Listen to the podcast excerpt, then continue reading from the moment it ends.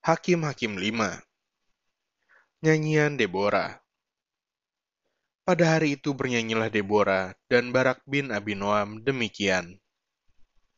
Karena pahlawan-pahlawan di Israel siap berperang, karena bangsa itu menawarkan dirinya dengan sukarela. Pujilah Tuhan. Dengarlah ya raja-raja, pasanglah telingamu ya pemuka-pemuka. Kalau aku, aku mau bernyanyi bagi Tuhan, bermasmur bagi Tuhan Allah Israel. Tuhan, ketika engkau bergerak dari Seir, ketika engkau melangkah maju dari daerah Edom, bergoncanglah bumi, tirislah juga langit, juga awan tiris airnya. Gunung-gunung, yakni Sinai, bergoyang di hadapan Tuhan, di hadapan Tuhan Allah Israel. Dalam zaman Samgar bin Anat, dalam zaman Yael, kafilah tidak ada lagi, dan orang-orang yang dalam perjalanan terpaksa menempuh jalan yang berbelit-belit. Penduduk-penduduk Sunan diam-diam saja di Israel. Ya, mereka diam-diam sampai engkau bangkit. Deborah bangkit sebagai ibu di Israel. Ketika orang memilih Allah baru, maka terjadilah perang di pintu gerbang. Sesungguhnya, perisai ataupun tombak tidak terlihat di antara 40 ribu orang yang di Israel. Hatiku tertuju kepada para panglima Israel, kepada mereka yang menawarkan dirinya dengan sukarela di antara bangsa itu. Pujilah Tuhan. Kamu yang menunggang keledai betina putih, kamu yang duduk di atas permadani, kamu yang berjalan di jalan, ceritakanlah hal itu di tempat-tempat penimbangan air, menurut suara orang-orang yang berdendang. Di sanalah orang menyanyikan perbuatan Tuhan yang adil, perbuatannya yang adil terhadap orang-orangnya di pedusunan di Israel. Pada waktu itu turunlah umat Tuhan ke pintu gerbang.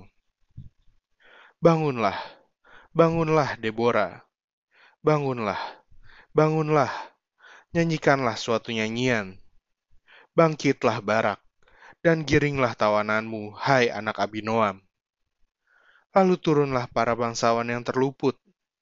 Umat Tuhan turun baginya sebagai pahlawan. Dari suku Efraim, mereka datang ke lembah, mengikuti engkau, ya suku Benyamin, dengan laskarmu. Dari suku Makhir turunlah para panglima, dan dari suku Zebulon orang-orang pembawa tongkat pengerah juga para pemimpin suku Isyakar menyertai Deborah. Dan seperti Isyakar, demikianlah Naftali menyertai Barak. Mereka menyusul dia dan menyerbu masuk lembah. Tetapi pihak pasukan-pasukan suku Ruben ada banyak pertimbangan. Mengapa engkau tinggal duduk di antara kandang-kandang sambil mendengarkan seruling pemanggil kawanan? Di pihak pasukan-pasukan suku Ruben ada banyak pertimbangan Orang Gilead tinggal diam di seberang sungai Yordan. Dan suku Dan, mengapa mereka tinggal dekat kapal-kapal? Suku Asyir duduk di tepi pantai laut, tinggal diam di teluk-teluknya. Tetapi suku Zebulon ialah bangsa yang berani mempertaruhkan nyawanya. Demikian juga suku Naftali di tempat-tempat tinggi di padang. Raja-raja datang dan berperang. Pada waktu itu raja-raja Kanaan berperang dekat Taanak pada mata air di Megiddo. Tetapi perak sebagai rampasan tidak diperoleh mereka. Dari langit berperang bintang-bintang, dari peredarannya mereka memerangi Sisera. Sungai Kison menghanyutkan musuh. Kison, sungai yang terkenal dari dahulu kala itu. Majulah sekuat tenaga, hai jiwaku. Ketika itu menderaplah telapak kuda, karena berpacu lari kuda-kudanya. Kutukilah kota Meros, firman malaikat Tuhan. Kutukilah habis-habisan penduduknya, karena mereka tidak datang membantu Tuhan, membantu Tuhan sebagai pahlawan. Diberkatilah Yael, istri Heber, orang Keni itu, melebihi perempuan-perempuan lain, diberkatilah ia, melebihi perempuan-perempuan yang di dalam kemah.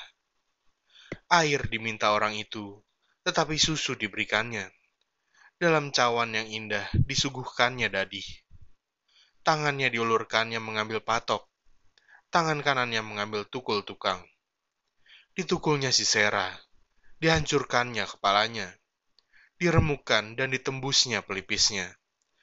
Dekat kakinya orang itu rebah, tewas tergeletak. Dekat kakinya orang itu rebah dan tewas.